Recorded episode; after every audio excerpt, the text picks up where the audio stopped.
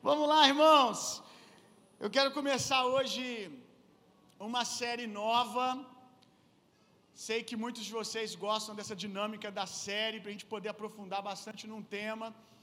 E eu vou começar uma série hoje que eu acho que vai durar por algumas semanas e uma série muito pontual para aquilo que nós estamos vivendo como igreja, muito pontual com a palavra profética que eu ministrei no penúltimo culto, sem ser o culto do Mariano, aonde eu falei do cenário que nós estamos agora, que é um cenário propício, um cenário perfeito para sermos canal de Deus para um reset. Quem lembra disso? Aproveitarmos o cenário pós-guerra, pós-caos, para construirmos as coisas à maneira de Deus, para construirmos do jeito de Deus. E essa série tem muito a ver com isso. Se eu tivesse talvez sido um pouco mais sensível ouvindo a Deus, eu talvez até teria já colocado aquela palavra profética dentro dessa série. Então, aquela palavra que foi um discernimento do momento que nós estamos, seria como que a introdução daquilo que nós vamos falar nessa série aqui. O tema da série é Sábios Construtores. O texto base, que eu não vou ler hoje, porque a gente vai ter um dia só para falar desse texto. 1 Coríntios, capítulo 3, verso 10. Sábios construtores, sábios construtores. E o tema de hoje é Vendo com o coração. Você não sabe, talvez, mas você foi chamado por Deus e tem graça para isso, para ser um sábio construtor. Nós somos sábios construtores e sábios construtores precisam aprender a ver com coração. Abra sua Bíblia comigo lá em 1, 1 Coríntios 3,10, não, que eu falei que eu não vou ler. Provérbios 29. Provérbios 29. Nós vamos ler a parte A do verso 18.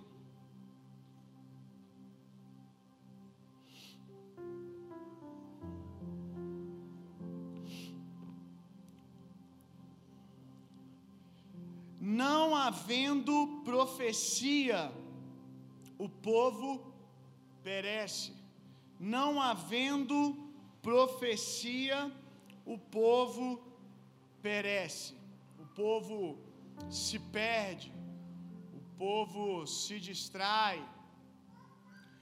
Então nós vemos que o escritor de Provérbios, que foi um grande construtor, está nos ensinando que se nós quisermos sermos sábios construtores, nós precisamos entender o poder da profecia.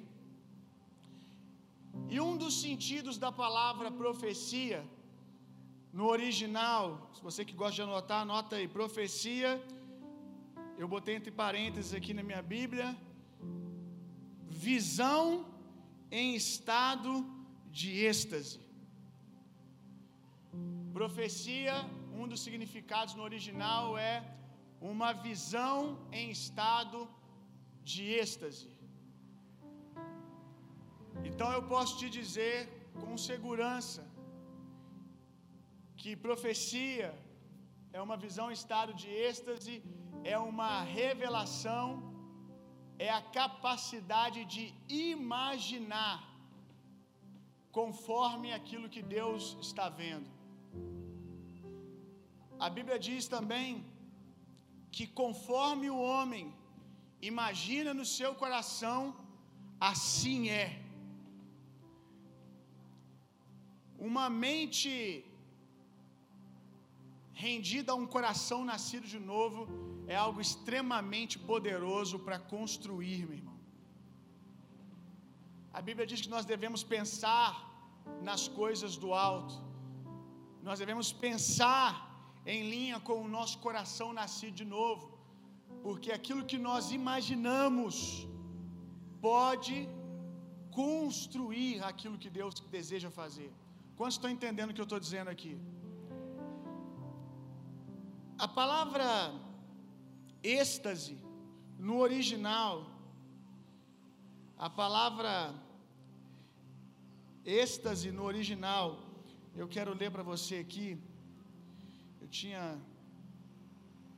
quero lido no dicionário, quero abrir o dicionário rapidinho aqui.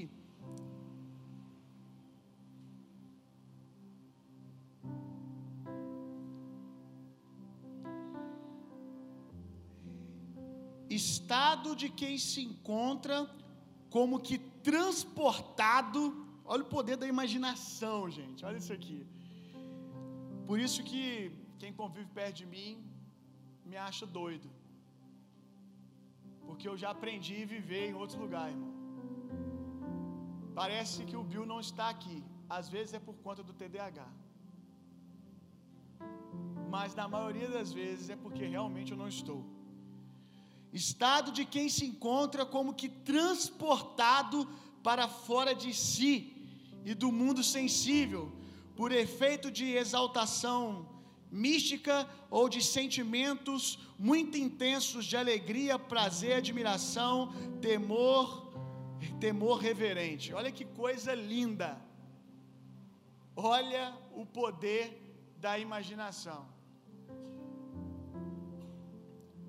Steve Jobs, ele dizia o seguinte: a maior diferença entre o louco e o gênio é o êxito. É muito comum que grandes homens de Deus que entenderam o poder de enxergar com os olhos do coração sejam chamados primeiramente de loucos.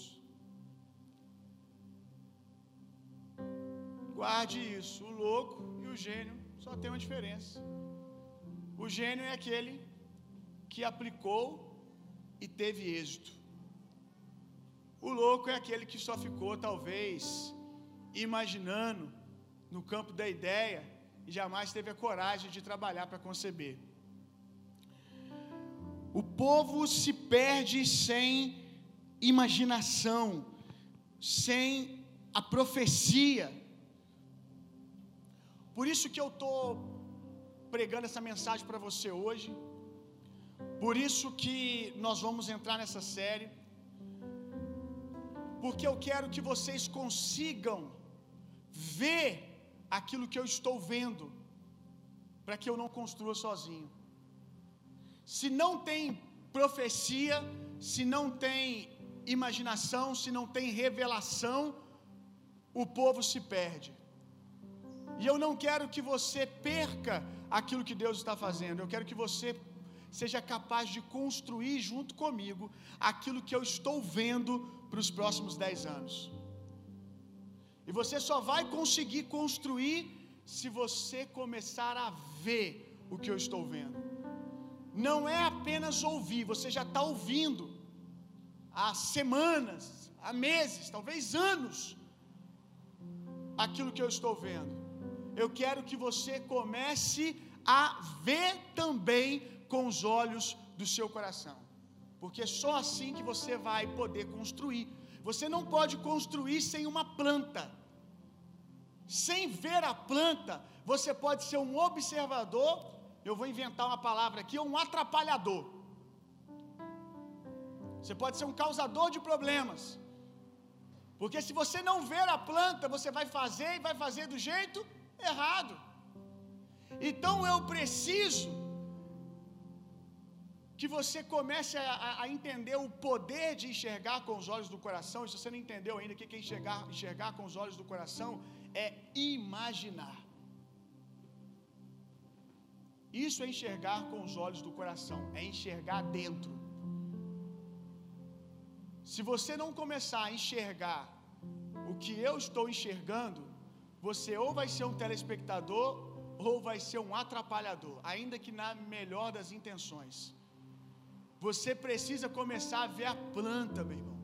entrar num lugar de revelação, aonde o que eu estou dizendo não é mais o que eu estou dizendo apenas, é o que você viu também e decidiu fazer parte. Você só vai começar a ter o prazer que eu tenho de fazer o que eu estou fazendo quando você vê. Você vai aprender hoje que a sua imaginação ela pode te dar prazeres mesmo, ela pode te dar sentimentos, ela pode te dar sensação.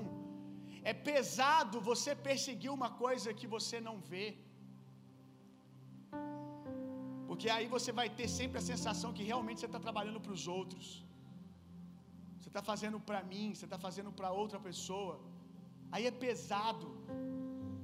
Agora, quando você começa a ver, você começa a encontrar prazer, você começa a encontrar sentido, e aí você quer perseguir não porque eu disse, mas porque você sentiu que é bom, porque você experimentou que essa é a vontade de Deus para você. E aí você começa a perseguir para poder experimentar isso no mundo natural, no mundo real. Aleluia.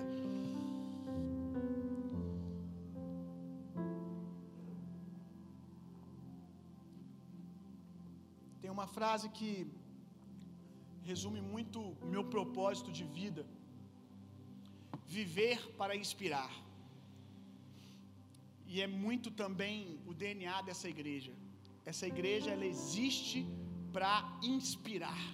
Nós vivemos para inspirar pessoas. E ontem na madrugada Deus me deu uma definição do que é viver para inspirar que eu quero dividir com você. Viver para inspirar é a habilidade de dar vista aos homens de coração cego. É a capacidade de fazer pessoas verem, imaginarem o que você está vendo. Vou ler de novo, eu achei isso muito profundo. Era ontem uma e meia, duas, duas da manhã, e Deus me disse isso. Viver para inspirar é a habilidade de dar vida aos homens de coração cego é a capacidade de fazer pessoas verem, imaginarem o que você está vendo. Você também nasceu para inspirar pessoas, meu irmão. Eu tenho certeza que você já foi um homem ou uma mulher de coração cego. E hoje você pode ver com o coração, está aprendendo a cada vez mais fazer isso para poder libertar outras pessoas, para poder dar visão a outras pessoas. Eu quero ser alguém, você eu sei que quer também, que quando as pessoas convivem com você, pessoas que estavam estéreis, pessoas que estavam secas, pessoas que estavam sem esperança, começam a conviver com você e começam a sonhar. Começam a conviver com você e são ativadas. Se tornam pessoas férteis, férteis apenas por estar perto de você, porque é impossível estar perto de você e não começar a ver. Amém? Gênesis capítulo 2, verso 7.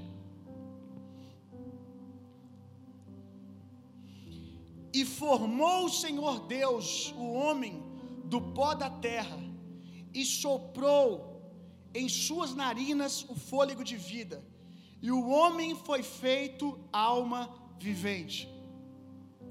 Quero dar algumas, na verdade, uma tradução para você no original, muito importante. Quando você lê e formou, a palavra formou no original tem essa definição. Referindo-se a indivíduos na concepção. Olha que coisa linda. Quando, de, quando o texto diz: E formou o Senhor Deus o homem do pó da terra. A tradução de formou é referindo-se a indivíduos na concepção. Quando a Bíblia diz, aqui em Gênesis, no capítulo 2, verso 7, que Deus formou o homem, é a segunda vez em Gênesis que há uma narrativa sobre o nascimento do homem. Versos anteriores vão narrar que Deus está fazendo o homem. E aí, depois no capítulo 2, no capítulo 1, um, aparece uma narrativa de Deus fazendo o homem pela primeira vez. E no capítulo 2, nós vemos que nós estamos lendo aqui agora, de novo. E alguns acreditam que o capítulo 2 é apenas um complemento, mais detalhes daquilo que começou no capítulo 1. Eu, particularmente, acredito que há duas narrativas, porque no capítulo 1, quando Deus disse: E façamos o homem conforme a nossa imagem e semelhança, imagem e semelhança, Deus fez o homem dentro de si. Deus começou a imaginar o homem. Deus primeiro concebe o homem dentro de si. E quando chega no capítulo 2, aí no capítulo 2 Deus já está na terra. O capítulo 1, um, Deus está falando assentado no seu trono. No capítulo 1, um, Deus está concebendo. No capítulo 2, Deus está na terra. E quando diz formou, Ele está pegando do, do barro e criando a estrutura física do homem. Ou seja, Deus está concebendo. Lembra da tradução? Deus está concebendo, Deus está pegando aquilo que está dentro dele e agora está dando forma, está colocando para fora. A prova de que o homem sempre esteve dentro de Deus, mesmo antes do capítulo 2, o homem ele não, não começa a existir no capítulo 2. O homem começa a existir quando Deus imaginou o homem, quando Deus fez o homem. O capítulo 2 é só Deus dando luz ao homem, é Deus concebendo o homem, é Deus deixando que a natureza visse o homem, é Deus deixando que os animais vissem o, visse o homem, é aquilo que está dentro vindo para fora, uma ideia concebida, um projeto realizado, é apenas um projeto que agora pode ser visto pelas pessoas, mas que antes era visto só por você. Está acompanhando aqui? é aquilo que podia ser sentido, experimentado apenas pela, pela mulher que está grávida, mas agora pode ser apalpado, visto, experimentado por todos quando ela concebe. A prova de que o homem sempre esteve dentro de Deus é o fato de todo o Éden ter sido construído milimétrica, milimetricamente para o homem. Tudo foi concebido à medida do homem. Deus não fez um Éden e depois olhou e disse: O que, que eu faço com isso aqui? Ah, vou dar isso para alguém. Não, tudo foi feito para o homem. O oxigênio foi pensado para o homem, a água foi pensada para o homem, as frutas foram pensadas para o homem, o dia foi pensado para o homem, a noite foi pensada para o homem. Tinha sol e tinha noite, porque o homem não pode ficar só exposto ao sol, ele precisa também da noite. Então, enquanto Deus ia fazendo o mundo, Ele ia fazendo pensando a partir do homem. Ele ia trabalhando porque tinha uma ideia dentro de si, que você chama de ideia, mas para Deus ele já chamava de realidade. Pega isso, meu irmão.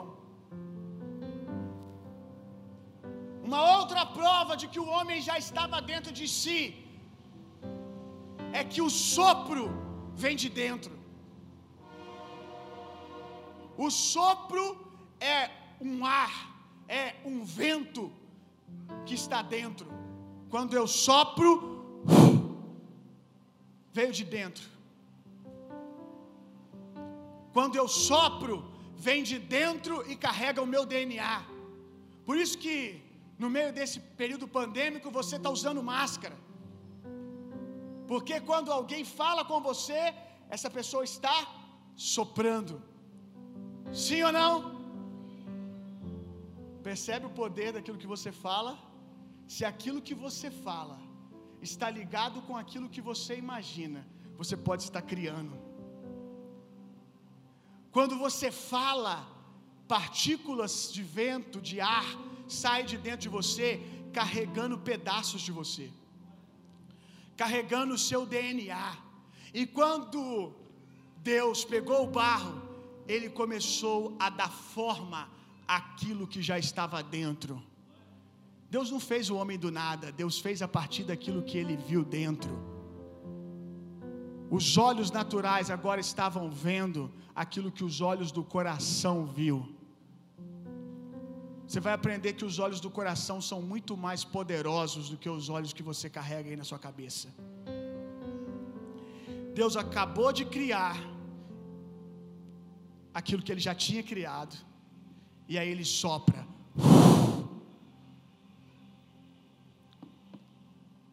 Deixa eu te dizer uma coisa. Um animal, animal algum, pode nascer de um parto e depois querer conceber botando ovos.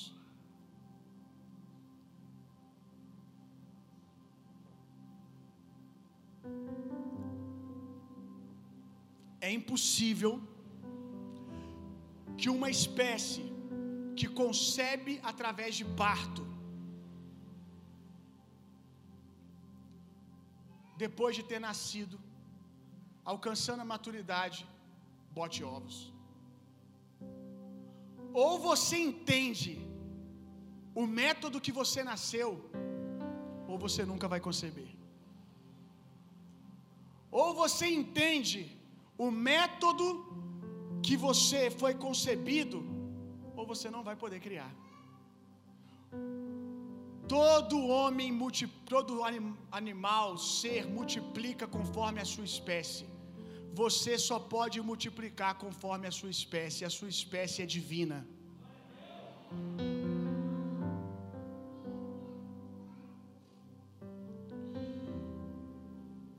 Deus imaginou, Deus gestou, depois concebeu. Você imagina, você gesta e depois você concebe. Depois você pega no colo, se nutre até que possa andar sozinho e um dia nutra você. Maria recebeu a visão, recebeu a revelação. Maria não foi inseminada por homem. Maria recebeu uma ideia de Deus. Maria recebeu uma semente de Deus. Maria recebeu uma visão de Deus. Gestou, concebeu, nutriu. Pegou na mãozinha, deu de comer, cuidou para que aquilo não se perdesse, para que um dia aquilo que era uma ideia, ela chamasse de Deus e a nutrisse. Pensa no que eu acabei de te dizer, meu irmão. Pensa no que eu acabei de te dizer. Jesus já teve que ser cuidado. Jesus teve que ser carregado no colo. Jesus teve que ser colocado no peito. Jesus teve que mamar. Jesus teve que ser levado ao banheiro. Mas Jesus cresceu. E quando Jesus cresceu, agora é Jesus que nutre Maria ao ponto de salvá-la e salvar toda a humanidade, meu irmão. Quanta salvação é perdida quando, quando você não é capaz de nutrir e cuidar das visões que Deus tem te dado. Quantos deixam de ser, quantos deixam de ser salvos, transformados, inspirados, porque você não tem coragem de passar pela dor do parto. porque você não tem coragem de acreditar que um bebezinho pode ser o salvador do mundo. A igreja do Mariano Hall nem sempre foi a igreja do Mariano Hall. Alguém precisou ver num bebê poder para salvar uma multidão. Uh, vamos lá, meu irmão. Ideias são sementes. Ideias são sementes. Tudo o que você é capaz de ver. Isso aqui é louco que eu vou te dizer agora. Tudo o que você é capaz de ver, você pode alcançar. Se eu vejo esse esse púlpito, eu posso alcançar. De algum jeito. Algumas coisas fazendo mais esforço, outras coisas fazendo menos. Algumas coisas precisando de mais ferramentas, outra coisas, outras coisas de menos. Mas se eu posso ver, é porque eu posso alcançar. Tudo que você é capaz de ver, você pode alcançar. Se o homem é capaz de imaginar, se o homem é capaz de imaginar, ele pode alcançar. Aí talvez você diga: Ah, Bill, mas eu posso me imaginar voando, mas eu não posso voar. Mas alguém foi capaz de imaginar e construir, porque nós temos métodos para voar. Você pode dizer: Eu não posso sair daqui batendo asa, eu não posso sair daqui voando. Essa é a diferença de você para o cara que se imaginou e disse: Eu vou fazer. Começou com uma imaginação. Pioneiros, pioneiros não têm protótipo a não ser aquilo que vem dentro de si. Você quer ser um pioneiro? Então, quando Deus te der uma planta, acredite. Aí depois vão começar a criar em cima daquilo que você concebeu, versões cada vez melhores. Viver para inspirar. Alguém tem que ver primeiro, meu irmão, dentro. Essa cadeira que você está sentando aí. Alguém precisou sentar numa pedra e dizer: Isso não é uma boa ideia. Alguém precisou pensar assim: Eu acho que numa cadeira fica mais confortável. Deus é tão magnífico, fonte de toda inspiração, que tudo aquilo que nós criamos, tudo que nós criamos,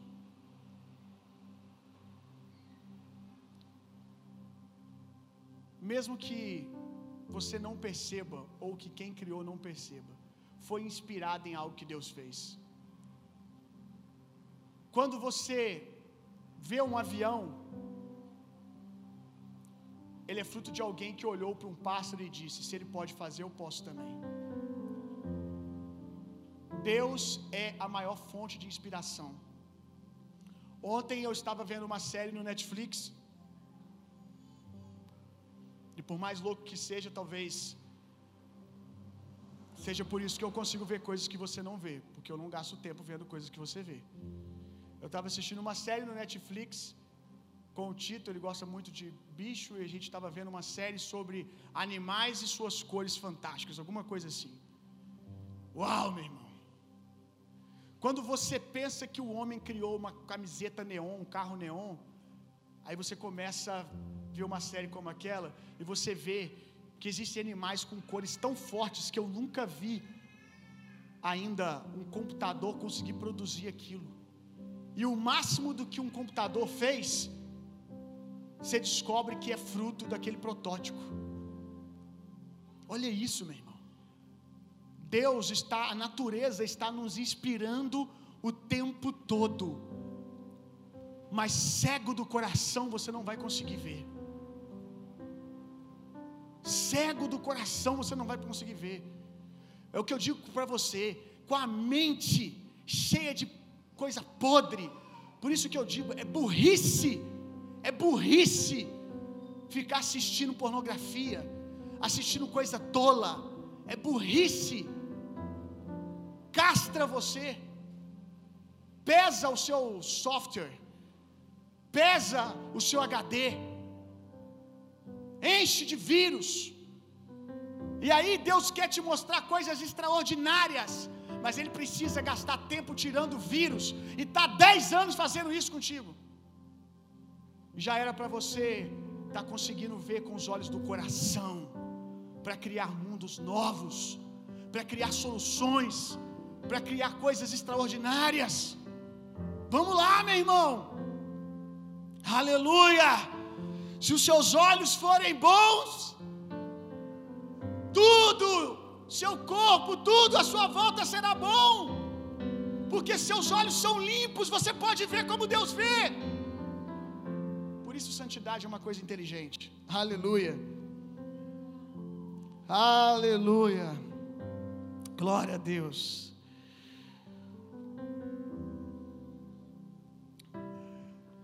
Como eu disse, você, como homem que imaginou, imaginou-se voando e decidiu construir isso, você pode imaginar muitas coisas,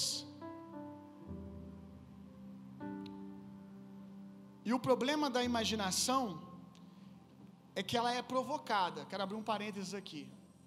Por isso eu digo para você tomar cuidado com o que você bota diante dos seus olhos, aonde você coloca o seu ouvido. Porque a imaginação é algo muito automático. Eu vou te provar isso. Eu quero te desafiar agora. Olha para mim. Eu quero te desafiar agora. Quero te desafiar agora a não imaginar um elefante rosa. Tarde demais. Já foi pego. Será mesmo que você pode ver tudo? Será que é inteligente? Se ouvir qualquer coisa? Ah, eu sou forte. É por isso que você é fraco. Olha o poder disso, meu irmão. Tem gente que está pensando no elefante rosa até agora, que eu estou tentando trazer ele de volta para cá. Ele está pensando, será que isso existe ou não?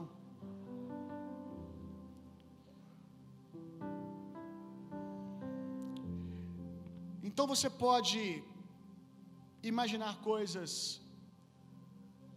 que não são inspiradas pelo divino, pelo Senhor. Você pode imaginar coisas que não têm utilidade, são boas, mas não têm utilidade, é só entretenimento. E você pode imaginar coisas que são boas, mas não é o seu propósito. Por isso que você precisa ter uma mente rendida ao Senhor. Porque ainda que eu possa fazer tudo aquilo que eu posso imaginar, nem tudo que eu posso imaginar é para me fazer.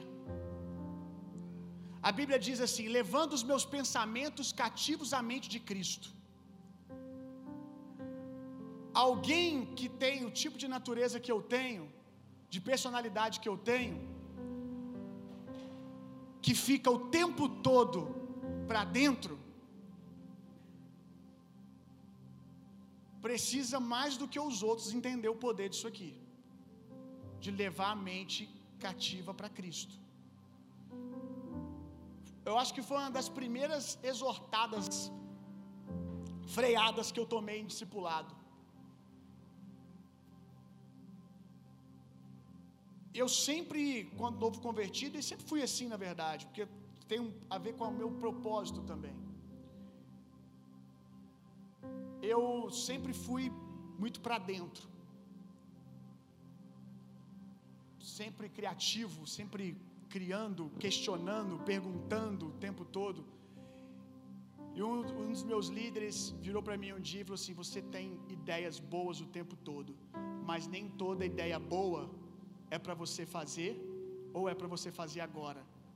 Aprenda a levar os seus pensamentos cativos à mente de Cristo. Aprenda a pensar e perguntar se é isso que Cristo quer fazer agora ou se é para você fazer. Senão você vai ficar tentando construir avião quando você tinha que fazer cadeira. Entendeu? Vamos lá. Pessoas sem imaginação, isso aqui é muito precioso para você prestar atenção. Pessoas sem imaginação vivem presas nas imagens do passado ou à mercê do presente. Pessoas que perderam a capacidade de ver com o coração. Pessoas que perderam a capacidade de imaginar. Pessoas sem imaginação vivem presas nas imagens do passado ou à mercê do presente. Homens de visão podem permanecer felizes e focados no meio do caos, pois se alimentam do que os olhos do coração enxergam. Podem estar naturalmente em um deserto, mas serem capazes de se manterem hidratados por verem e beberem do coração.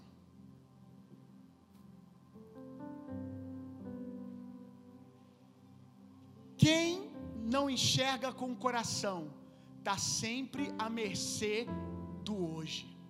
Se hoje foi um bom dia, eu estou feliz. Se hoje deu tudo certo, eu estou bem. Se hoje a minha esposa falou algo bacana, para mim eu estou bem. Se hoje meu filho correspondeu, eu estou bem. Se hoje eu fui elogiado, eu estou bem. Mas se hoje alguém me confrontou, alguém disse que não acredita em mim, faltou um recurso, o mundo acabou. E aí, meu querido, sabe, os construtores nunca vão andar dessa maneira, porque sabe, os construtores não andam por aquilo que eles estão vendo. Eles não estão vendo tijolos sobre tijolos, eles estão vendo uma edificação. E sabem que aquilo, por mais que seja estranho, tijolo por tijolo, cimento em cima, aquela coisa informe, estranha. Ou até o dia que constrói a parede e cai três tijolos, eles não param porque eles não estão refém do que os olhos naturais estão vendo, eles têm uma planta, eles viram algo com o coração. Alguém chega e diz: Como que pode nascer um prédio disso aqui? O sábio construtor diz: Aguarde.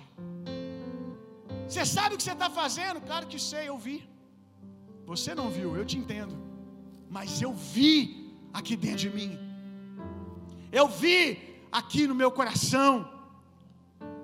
Quem perdeu a capacidade de imaginar, ah, eu me frustrei, e porque eu me frustrei, eu agora parei de me dispor para imaginar, para sonhar.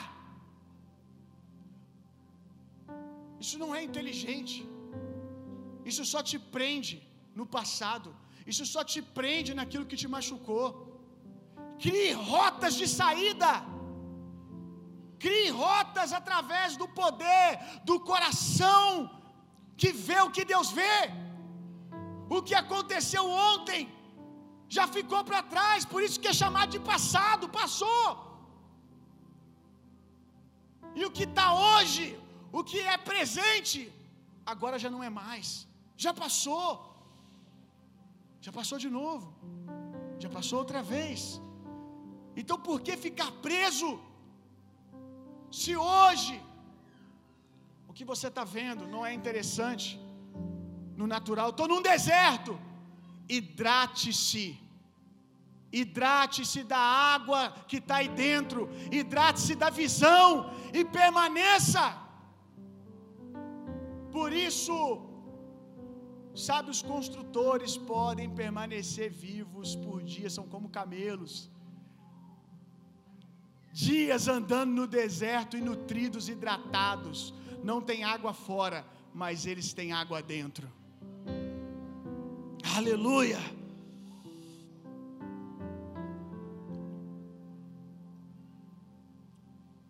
Quem aqui gosta prefere, antes de um filme que tem livro escrito sair, que é inspirado em livro, antes do livro, do filme sair, filmes que são inspirados em, em, em livros, prefere ler o livro primeiro. Levanta a mão aqui. Eu sei que nem todos têm esse hábito. Ok. Dar um exemplo mais claro. Acredito que as pessoas que levantaram a mão aqui, a maioria são fãs de Crônicas de Nárnia. Não preciso ser muito profeta para saber, né? Quem aqui leu algum livro, não precisa ser todos, mas algum livro do Crônicas de Nárnia? Levanta a mão. Jogos Vorazes, levanta a mão, lê o livro. Olha os atribulados aparecendo aí. Harry Potter, Legião. Brincadeira. Olha só. Agora eu perguntar aos crentes: Senhor dos Anéis. São pessoas superiores, gente. Nossa, não tem coisa melhor. Meu Deus, gente. Harry Potter olha para o Senhor dos Anéis e diz: ah, Tá ali alguém que é maior do que eu, que eu não sou digno de calçar nem as sandálias. Respeita. Oh, oh, que isso, gente? Oh, misericórdia. Calma, gente. Calma, calma, calma, calma. Daniel já manifestou lá atrás lá. Ele é da tribo do Harry Potter. Dessas pessoas que levantaram as mãos de algum livro que você leu que virou filme, quantas concordam comigo? Quantas, quando estavam vendo o filme, depois de ter lido, você viu uma cena do filme e você disse assim: no livro essa cena era muito melhor. Levanta a mão. Todas as que levantaram a mão antes. Todas. Se você vai assistir algum filme que já foi livro, do lado de quem leu o livro, eles não se aguentam. Em algum momento, eles vão demonstrar uma frustração absurda e vão dizer para você: Nossa, esperava mais. No livro, essa cena era muito melhor. Essa cena era muito mais incrível no livro. Por que, que eles dizem isso? Aqui tem algo poderoso. Por que, que eles dizem isso? E é verdade. Sabe por que, que eles dizem isso? Porque o filme é fruto da imaginação de alguém. E quando você vê o filme, a sua imaginação é limitada por aquilo que alguém viu. Quando você lê o livro, não há barreiras, a sua imaginação vai muito mais fundo, porque não tem ninguém te limitando. Aquele filme, aquela cena, é aquilo que aquele diretor foi capaz de conceber. E aí, quem leu o livro viu muito mais, viu aquilo que queria ver, viu aquilo que tinha que ver. Enquanto aqueles que veem o filme só podem ver aquilo que alguém foi capaz de mostrar. Leia mais a Bíblia. Quem pegou, pegou. Seja livre, irmão.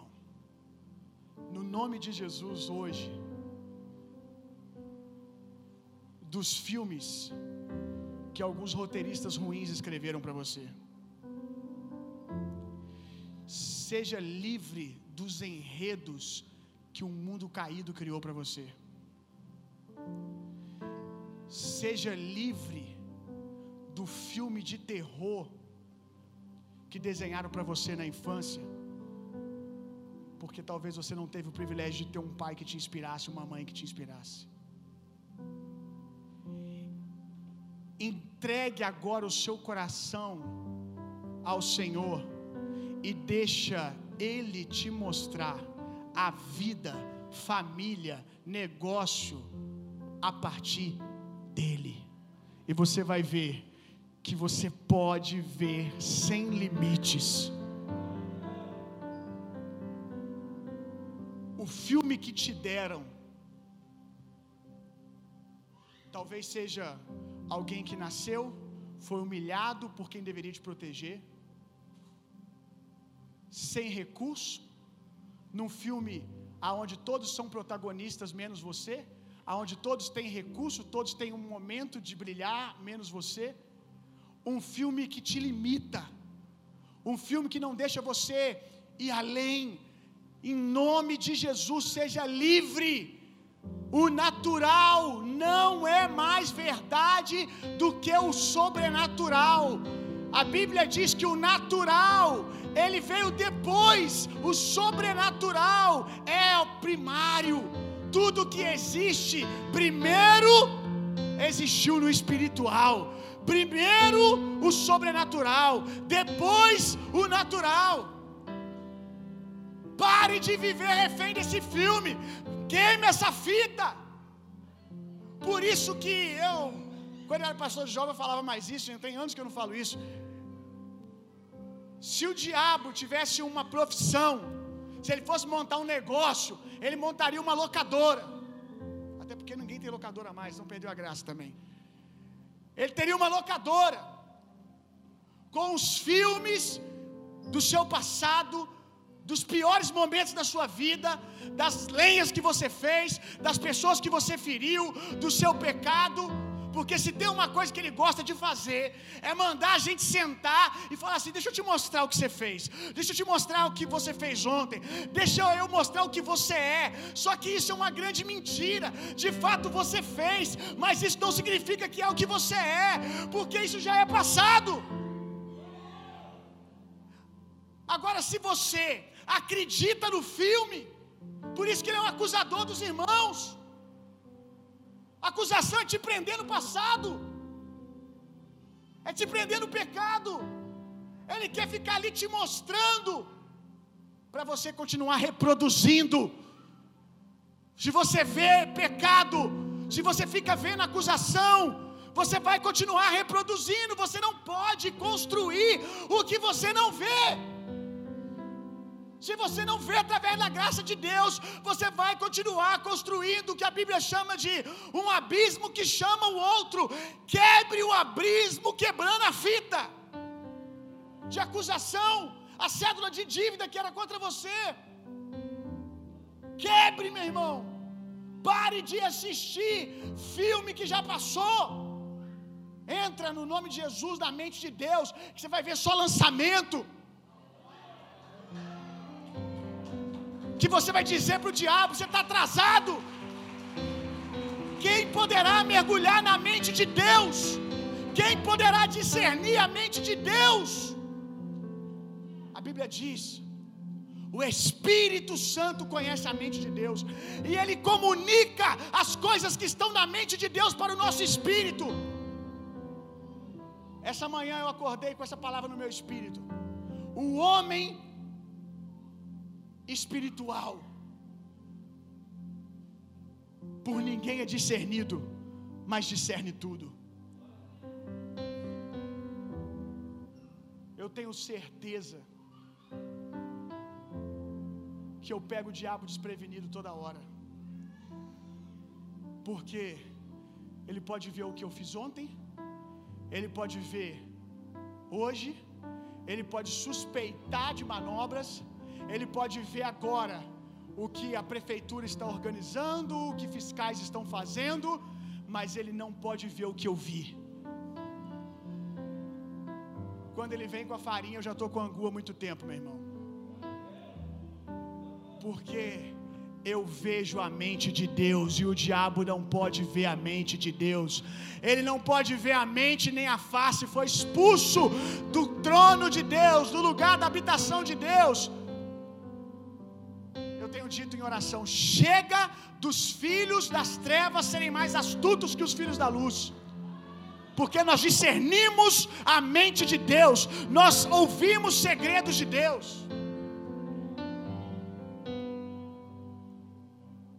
Eu tenho tido a experiência de quando algumas coisas acontecem, meu espírito bate palma. Aquilo que a alma diz, temos um problema, o Espírito bate palma, porque o Espírito está dizendo: nós já temos a resposta para isso. É um jogo de xadrez, meu irmão. Você dá o cavalo para ganhar a rainha. Foi exatamente o que aconteceu essa semana com o vídeo. E vai continuar acontecendo todas as vezes que for necessário. Porque o Espírito conhece as profundezas de Deus, meu irmão. Deixa o Espírito dar a sua imaginação, visão, e aí você fala e constrói. Vamos, meu irmão. Aleluia. Aleluia. Aleluia. Efésios 1, verso 18. Eu estou tentando te ensinar a verdade de que os olhos do coração são superiores aos olhos naturais. Os olhos do coração são superiores do que os olhos naturais, eles são mais poderosos. Efésios 1:18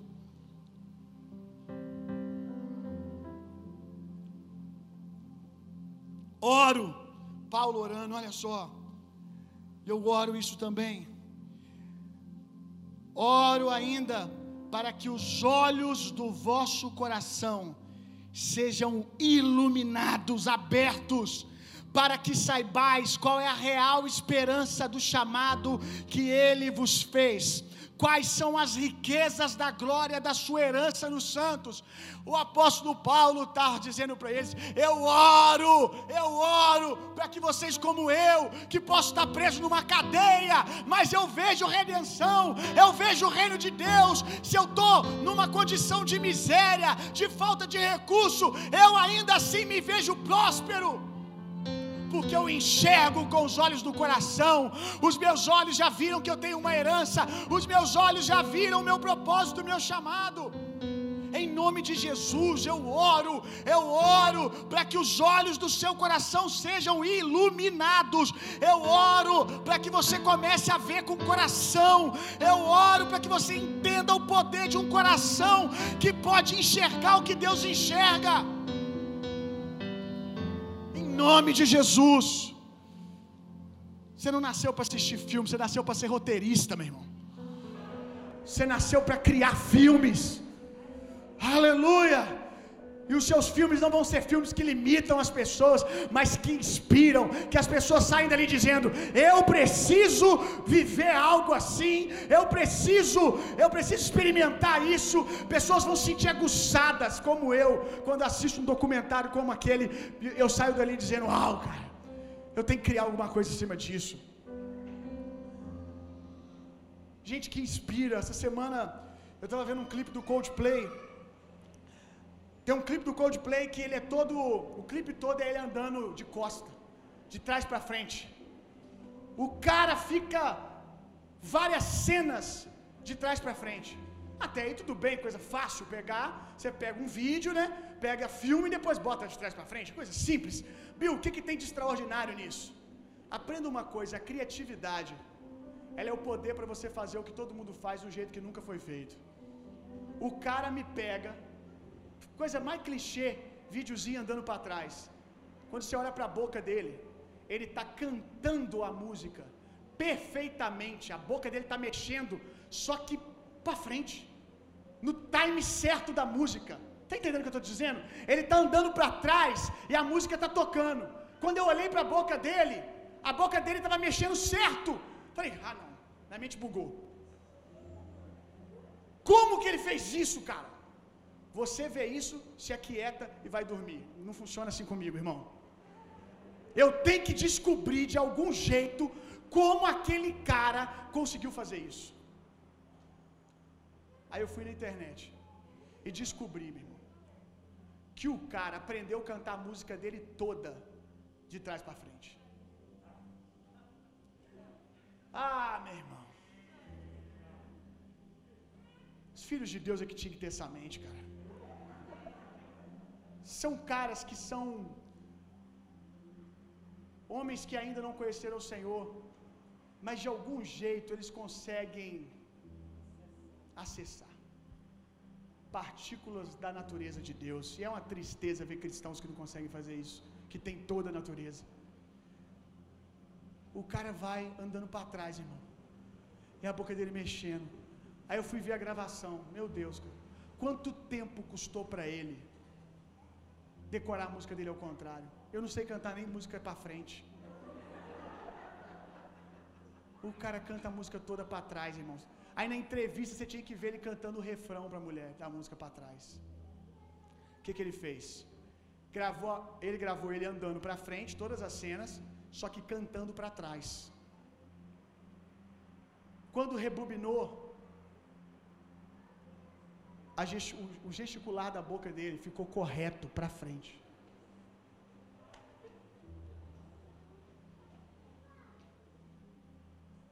É, muito, é, é muita vontade de viver para inspirar, meu irmão. Porque provavelmente a música ia vender também, se ela fosse do outro jeito. Mas não é sobre vender, é sobre inspirar, irmão. É sobre fazer o que ninguém fez. É sobre andar vivendo o extraordinário.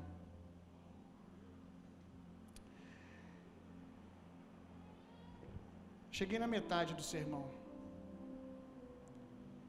Hoje, sinto muito, só vou parar quando eu terminar.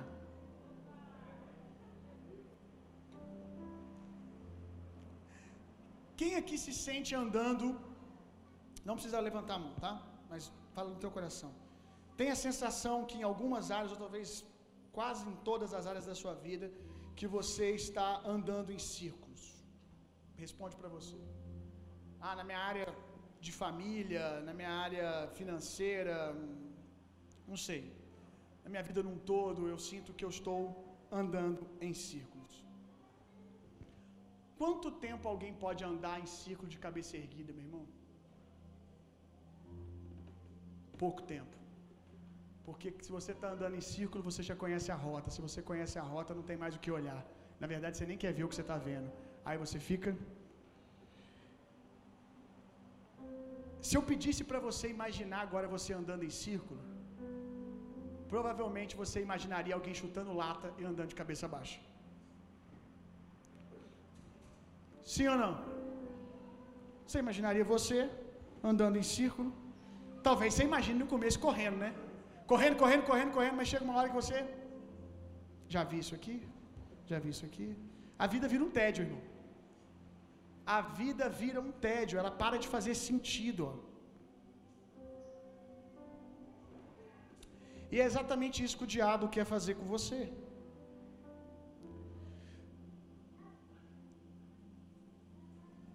O coração. Na verdade, a Bíblia diz: é, a esperança adiada adoece. É ruim. Você imaginou uma vez, ou duas, ou três, algumas, e não aconteceu, você abaixa a cabeça. Só que isso só vai te prender nessas visões que não deram certo. A maneira de você sair do labirinto, a maneira de você sair do círculo vicioso da vida, é erguer a cabeça e imaginar. Quando você está andando em círculo, e ainda que o que você vê naturalmente é a mesma coisa, mas você vê com os olhos do seu coração, o seu coração começa a calcular rotas, a buscar saídas, a fazer cálculos, e eu garanto para você, porque eu conheço o que Deus construiu. Uma hora ele vai criar o cálculo exato e a rota certa para transformar a sua vida. A mente humana tem essa graça, meu irmão. Você anda em círculo, parece que você está vendo algo aí não aconteceu, parece que não vai acontecer. Continue. O su, a seu coração, você quer nascer de novo, o seu coração, a sua mente, se você preferir, ela está fazendo cálculos, ela está criando rotas, e uma hora ela vai achar rota de saída, ela vai construir uma escada onde não tem, ela vai construir algo que ninguém nunca construiu, e ela vai construir algo que vai tirar pessoas de dentro de rotas como essa que não vão precisar passar dias pensando, porque você já foi lá e criou. Seu casamento está ruim. Imagine o que você gostaria de viver. Você não pode construir o que você não vê. Se o que você vê é ruim, talvez seja algo que é fruto daquilo que o diabo trabalhou para que você estivesse vivendo. Vai ficar preso nisso?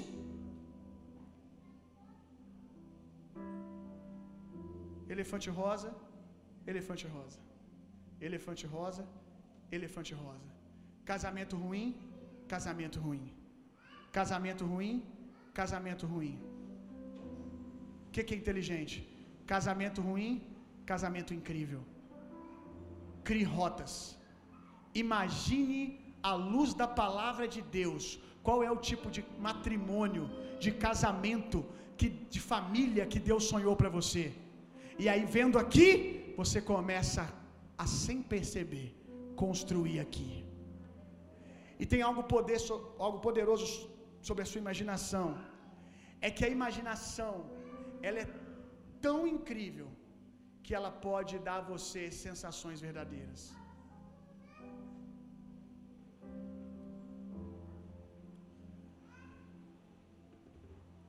Hoje de manhã, eu me lembro disso. Sempre que está frio e eu vou molhar o rosto. Olha que coisa interessante. Sempre que está frio eu vou molhar o rosto. Eu me lembro disso. Não sei se meu pai vai lembrar. Isso é a importância de você criar memórias na vida dos seus filhos. Quando eu ia para aula de manhã, se tinha uma coisa que eu tinha pavor, é de lavar o rosto, irmão. Nossa, precisava ter tá frio assim não. Se deixar, eu ia para a aula com o olho cheio de remela. Tinha pavor de molhar o rosto. Eu escovava a dente e não lavava o rosto. E aí eu lembro do meu pai várias vezes dizendo: lava o rosto. De chegar, você lembra disso, pai? De chegar na beira da pia e ficar esperando, me obrigando a lavar o rosto. Eu lavava o rosto e ah, eu odeio isso, mas aquilo criou uma memória. E hoje de manhã, quando eu fui lavar o rosto, sempre quando está muito frio, eu lembro do meu pai falando: lava o rosto. E como é bom depois o resultado. Ele falava: lava, vai ser ruim agora, mas você vai acordar, você vai despertar, então lava o rosto. Vai ser ruim, mas depois vai ser bom. E hoje, quando eu vou lavar meu rosto, eu consigo ver o meu pai do meu lado, falando comigo. E eu sinto exatamente o que eu senti no dia que ele me disse para lavar o rosto. Às vezes você imagina coisas do futuro você sente até o cheiro.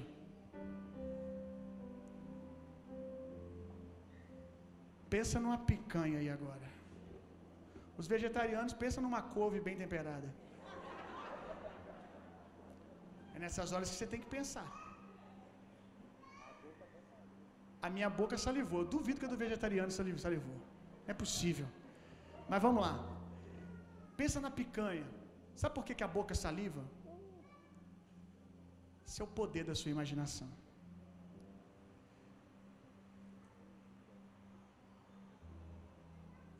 Talvez, talvez, você não encontrou força para construir um casamento segundo aquilo que Deus quer para você, porque você nunca ousou imaginar os prazeres que estão dentro desse casamento. Porque se você começar a imaginar, você vai ter a maçã na ponta da vara. O ser humano, ele trabalha com recompensa. O ser humano, ele precisa de estímulo. Eu já ensinei isso aqui. Esse é o poder da palavra profética, que nada mais é do que é Deus dividindo a mente dele com você, ativando você para imaginar o que ele está vendo. Quem pegou, pegou. O ser humano ele precisa de estímulos, recompensa. É aquele videozinho, é aquele videozinho do os mais fofinhos aqui me perdoem, mas eu não, eu não arrumei outro exemplo. É aquele vídeo do do, do, do fofinho lá, querendo perder peso. E se você está fofinho e não quer perder peso, tudo bem, irmão, tá? Não é sobre isso. Sinta-se à vontade. Você se ama fofinho, fique fofinho. A vara tá lá e o cara tá correndo, então tem um cara com carro na frente com um hambúrguer. Com um hambúrguer na frente e o cara correndo atrás. Para alcançar o hambúrguer vai ter que correr. Uma outra coisa que a gente gosta, quem gosta de dinheiro aqui, gente, de recurso? Porque se falar dinheiro é demônio. Então tem que falar recurso porque fica gospel. Recurso. Quem gosta de recurso?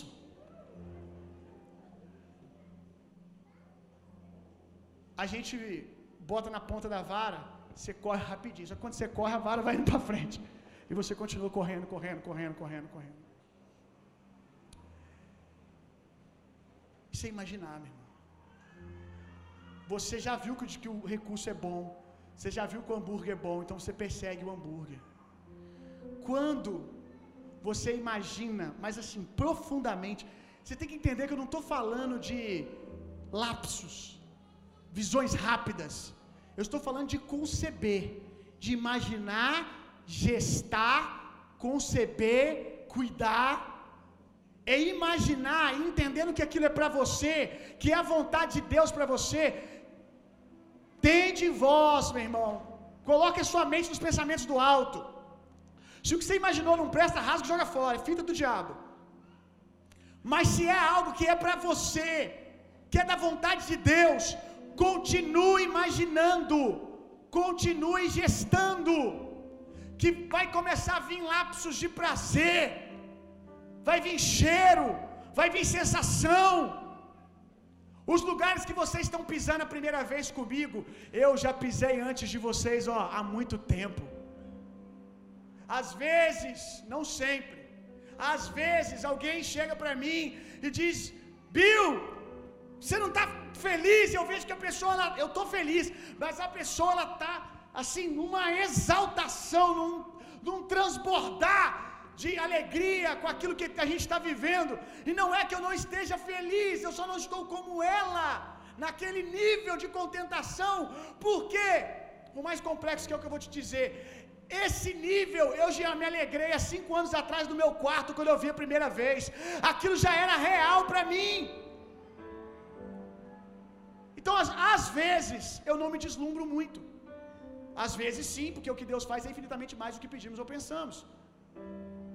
Mas algumas vezes, eu até fico dizendo para mim: vão, cara, olha isso. E meu espírito está dizendo: você já viu isso? Ele está vendo a primeira vez, você já viu. E quando eu vi, eu só posso conceber aquilo que eu senti. Eu só posso conceber aquilo que se tornou real para mim dentro. Os lugares de adoração que a gente já entrou, quando não tinha nada disso, eu via, um dia eu vou estar num lugar desse jeito, eu sentia a presença. Quem aqui já entrou num ambiente com o Espírito de ter uma palavra profética que você sentiu? Você não viu você pregando, você sentiu. Você sentiu a resposta das pessoas, você sentiu o ambiente. Você sentiu a sua família, você quase que sentiu ou sentiu o cheiro da tua esposa. Você sentiu que é pegar um filho no colo sem ter filho. É isso que eu estou te ensinando, meu irmão. Aleluia! Porque alguns imaginam e não dá certo.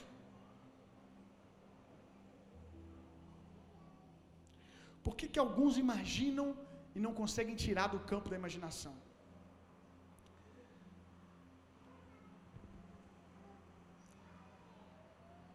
Porque o fato de você imaginar não quer dizer que você acredita. O fato de você imaginar não quer dizer que você acredita. O fato de você ter recebido uma palavra profética não quer dizer que você acredita nela.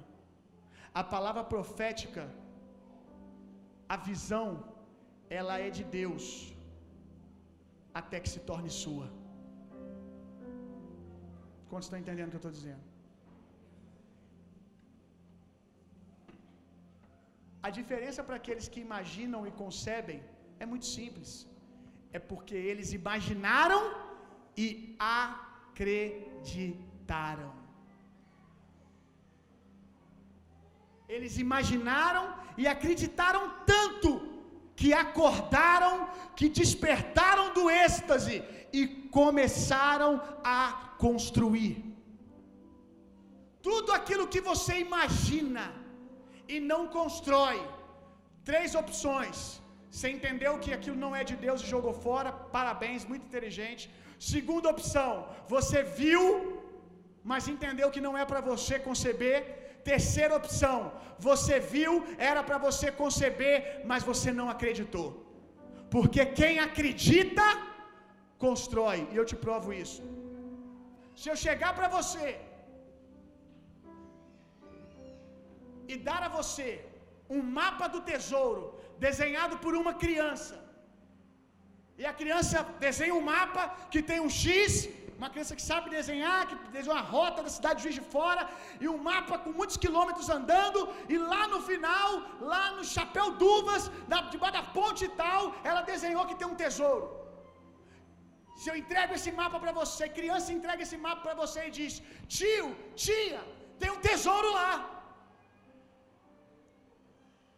99,9%, eu não julgo você, é só um exemplo, das pessoas vão virar para a criança e falar assim: Que bonitinho! Nossa, meu filho, que lindo! Elas vão até conversar do tesouro. Elas vão até dizer para a criança, elas são capazes de imaginar.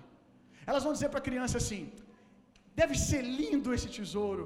É, tia, são muitas pedras preciosas. E aí a, a, a, o adulto, a tia, começa até a dizer o que dá para fazer com as pedras preciosas. A pergunta é: quando a criança se for e o mapa estiver na mão do adulto, ele vai sair dali e vai buscar o tesouro? Não, porque ele só achou bonito, legal, bacana, mas não foi capaz de acreditar o suficiente para ir até lá. E tudo bem você reagir assim como uma criança. O problema é quando Deus te dá uma rota e você acha que ele é uma criança que não sabe o que está fazendo. Que está só brincando de imaginar. Deus não brinca, brinca de imaginar. Deus cria. Deus não está brincando de imaginar. Deus está criando. Se o que a sua mente viu é só o natural, tudo bem, mas se o que a sua mente viu está em comunhão com o que Deus está vendo, não é uma brincadeira. Existe realmente um tesouro no fim do mapa. Se um especialista, se um cara que tem renome, conhecido como um grande caçador de tesouro, um historiador, chama você no canto, diz assim: Vem cá, Caio, vem cá, olha, Vou conjecturar uma história. Eu estou com uma doença terminal. Eu vou morrer nos próximos dois meses. E o seguinte, eu tenho um mapa de um tesouro. Você sabe que eu já achei tesouros no redor do mundo inteiro. Eu tenho um mapa. Esse aqui eu não mostrei para ninguém. Isso aqui é único, Caio. Eu vou deixar com você. Vá e busque esse tesouro. Você ia ficar sentado na tua cama. Você ia pegar um mapa, ia guardar, ia esconder debaixo da cama, ia botar num mural para todo mundo ver, como se fosse um desenhozinho que seu filho fez. Você ia tornar isso uma palavra profética que você mostra para os outros para dizer que já teve uma palavra profética. Ou você sairia dali, buscaria um machado, buscaria uma pá, buscaria uma enxada, buscaria uma passagem de avião. Não tem dinheiro, você ia começar a fazer vaquinha. Você ia começar a pegar dinheiro emprestado. Você ia vender carro. Você ia fazer o que fosse. Por quê? Porque você acredita que lá há suprimento para pagar a dívida que você fez, lá há suprimento para fazer tudo aquilo valer a pena, porque a concepção faz a mãe esquecer a dor do parto. Porque vai valer a pena. É por isso que você faz faculdade sem poder pagar naturalmente. Vai lá e pega o empréstimo do FIES. Porque você não tem o dinheiro agora, mas você nasceu para fazer isso. Você tem um propósito e você está disposto a se endividar hoje, a ter uma dívida enorme. Que quando você acabar a faculdade, tem uma dívida enorme para pagar. É assim ou não é? Estou errado, FIES não é assim? Tem que pagar uma hora, não tem? E a dívida está lá te esperando. Mas você acredita, eu vou ser tão bom profissional que no primeiro ano eu vou abrir meu escritório e vou pagar essa dívida. Porque eu tenho uma palavra. Sandrinha está aí, é fruto disso. Hoje é uma grande dentista, professora, que foi lá, pegou o empréstimo do governo e estava lá estudando, conta se acumulando, conta se acumulando. Uma hora eu vou ter que pagar isso mas eu sei o que está dentro, e quando vier para fora, o que está fora vai me sustentar. Amém, irmão? Só toma cuidado para você não se endividar com coisas que Deus não te chamou. Porque coisas que Deus não te chamou não pode te suprir, só pode te dar dívida mesmo.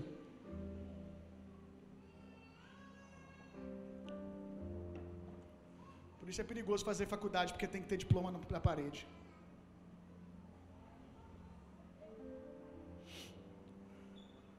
Eu já estou terminando. O sêmen de um homem.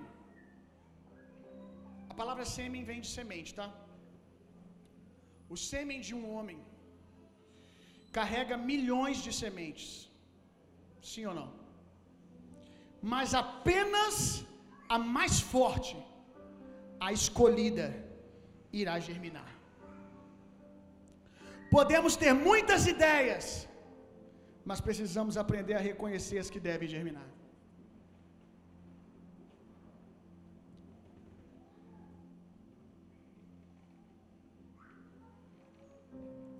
E se a gente nasceu, a gente é incrível, meu irmão. Se a gente nasceu, a gente é incrível. A gente já nasceu vencendo a maior maratona de todos os tempos, lutando contra a maior quantidade de pessoas. Na sua vida, provavelmente você não vai enfrentar uma batalha, uma guerra contra a quantidade de pessoas que você enfrentou, enfrentou apenas quando, quando você apenas era um, um espermatozoide, um girininho. Você nunca, na sua vida, sabe daqueles ambientes mais competitivos que você já entrou, de pressão, nada se compara com a maratona que você correu quando você era um espermatozoide. Você nunca vai correr contra milhares e milhares quanto você correu quando você ainda era um espermatozoide. E você está aqui hoje, porque você nasceu para vencer essas coisas. Você tem graça para isso. O problema é que quando você era um espermatozoide, você não tinha opinião, você tinha convicção. E depois que a gente cresce, a gente começa a ter muita opinião e pouca convicção. O segredo, voltando na última palavra que eu preguei, é voltar a ser o bebê no cesto. Quando Moisés estava no cesto, bebezinho, no rio, ele não podia guiar o barco. Ele não podia decidir se ia para a esquerda ou se ia para a direita e a hora que ele ia chegar. Mas ele chegou na hora certa, no lugar certo, com a pessoa certa, porque ele era um bebê rendido. Volte a confiar, meu irmão. Volte a confiar. Eu não estou perguntando se você tem materiais, se você tem ferramentas. Eu estou te dizendo que você pode imaginar ver o que Deus vê. E isso por si só vai ser poderoso para trazer as ferramentas que você precisa. Para a gente terminar, Gênesis 38, verso 9. Olha. Que palavra preciosa essa manhã, meu irmão. Quanto eu aprendi com isso que eu ministrei para vocês aqui hoje. Louva a Deus pela vida do Ronald que veio pela manhã, porque Posso falar outras coisas, mas aquilo que foi falado essa manhã, eu tenho certeza que à noite eu não consigo falar mais.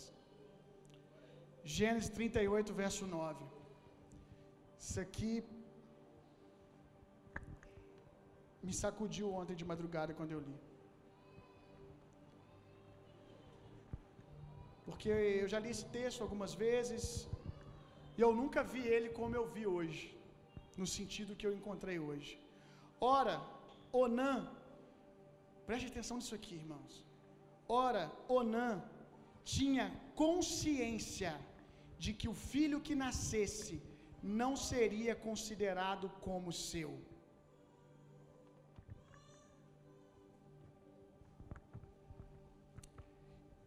E se as coisas que Deus quer conceber através de você não são sobre você? E se o que Deus quer fazer é muito mais para os outros do que para você. Pode? Alguns não podem ter a espada porque querem demais a espada. Alguns não concebem não podem conceber porque querem demais, querem para si. Os projetos, tudo que Deus te der não é sobre você, irmão. É sobre Deus fazer através de você. Olha que coisa horrível, tinha consciência que o filho que nascesse não seria considerado como seu. Ah, Jesus, se não é para mim, se eu vou ter que dividir, você pode não pensar isso racionalmente, mas se você é uma pessoa orgulhosa e arrogante, é exatamente isso que no seu subconsciente você pensa e te sabota. Por isso, cada vez que tinha relações sexuais com a viúva do seu irmão, ele deixava que o esperma, que o sêmen, as sementes, caísse no chão, para que seu irmão não tivesse descendentes por meio dele. Uma das coisas que eu já disse para vocês é que lá atrás eu disse para Deus que nesse avivamento eu podia ser o cara que lava o banheiro. Eu só não podia ficar de fora. E o dia que você entender o que eu estou falando, você vai começar a poder participar das coisas que Deus quer fazer. Um dia o Into me apresentou uma situação, uma manobra que algumas pessoas estavam para fazer, para fazer algo aqui na cidade, do reino, assim, né? Acredito eu, do reino. Aí ele falou assim: Bill, você não, não fica nem um pouco incomodado das pessoas chegarem depois e quererem ser a solução, quererem fazer esse tipo de coisa tal. Eu disse para ele: se Deus quiser que eu seja apenas aquele que plantou, esse é o meu lugar. Eu disse para ele lá atrás que eu era o cara que lavava o banheiro se fosse necessário. Então, se do nada aparecer alguém que vai receber o destaque, que vai receber, eu já até falei para vocês que esse avivamento nem tem rosto. Mas se alguém aparecer dizendo e tendo todo o holofote, todo o status, nunca foi sobre mim, nunca foi sobre você. Se pessoas se alimentaram disso e foram abençoadas, o propósito se cumpriu.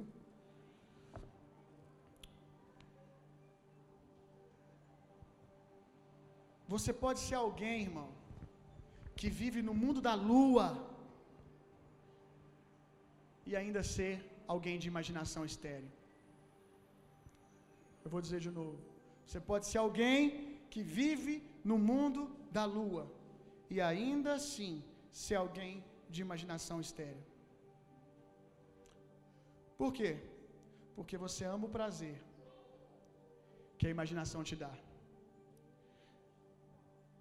mas não quer se responsabilizar, trabalhar pela germinação e para cuidar do bebê.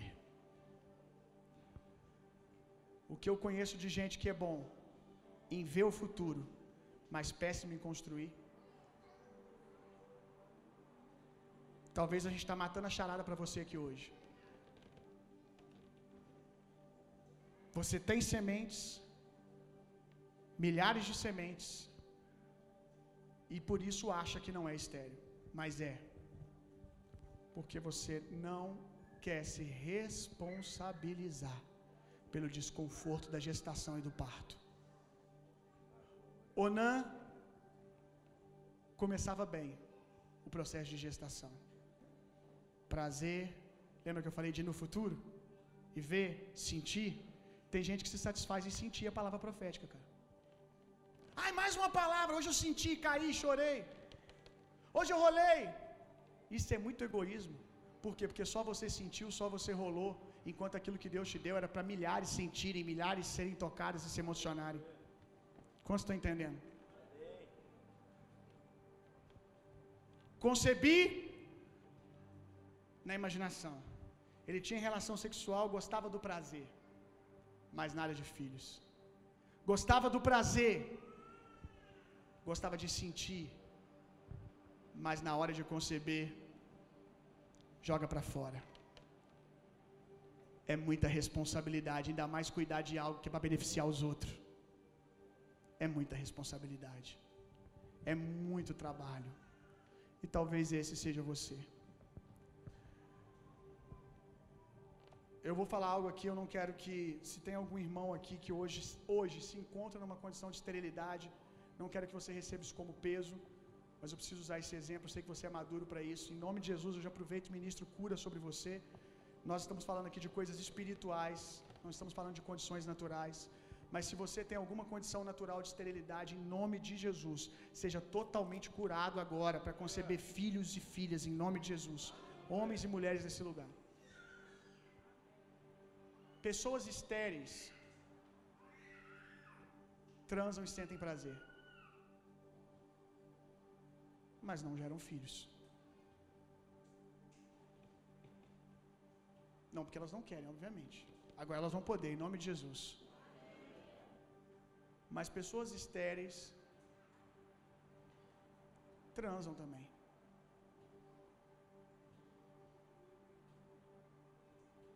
Só não concebem filhos. Então, por favor, meu irmão, faça da intimidade um lugar de construção, não apenas de prazer. Vou dizer de novo. Faça da intimidade com Deus um lugar de construção, de aliança e de construção. Não apenas, tem prazer também, mas não apenas um lugar de prazer. Comece a construir. Comece a construir. Se coloque de pé no seu lugar. O diabo quer tirar sua imaginação, irmão. O diabo quer cegar os olhos do seu coração. Quando ele conseguir fazer isso, ele poderá, poderá lhe deixar em paz. Há pessoas aqui que, que dizem: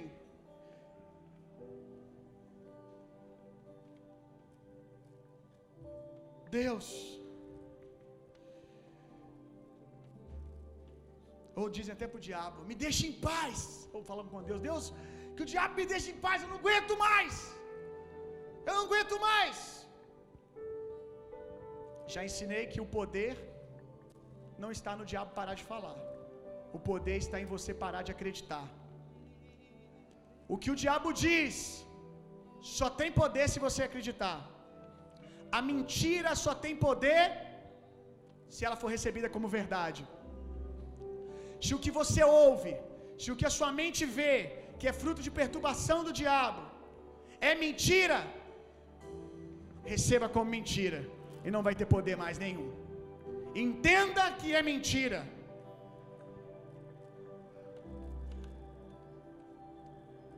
O diabo só vai parar quando você parar de imaginar. Quando você perder a esperança da vida. Quando você perder a capacidade de sonhar. Ele só vai parar quando isso acontecer. Aí ele poderá te deixar em paz. Porque ele não vai ter mais nada para fazer. Porque um homem,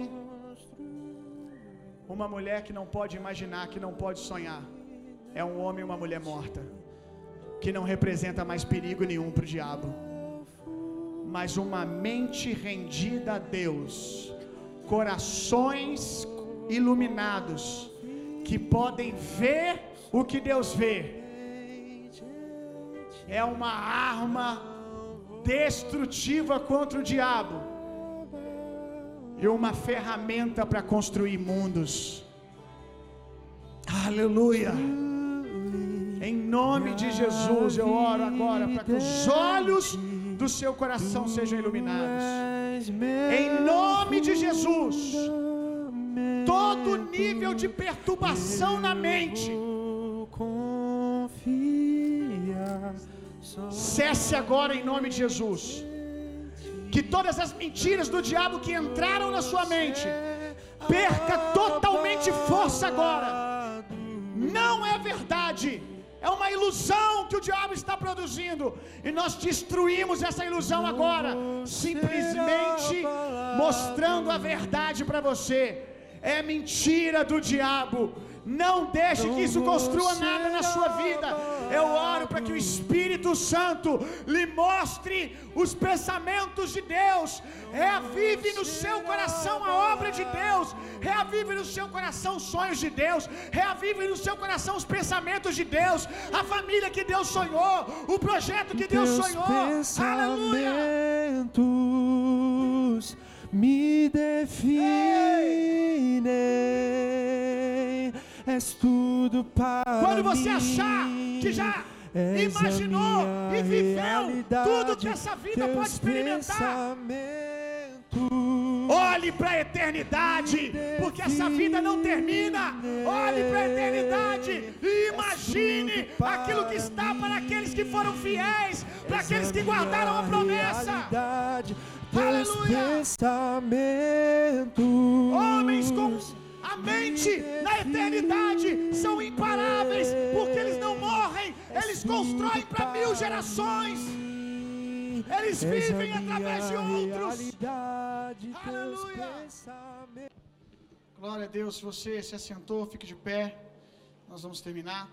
Me perdoem pelo, pelo horário, mas alguns de vocês aqui facilmente passam três horas ouvindo um coach falando e pagando 10 mil reais por isso. Então, tá tudo bem. Amém?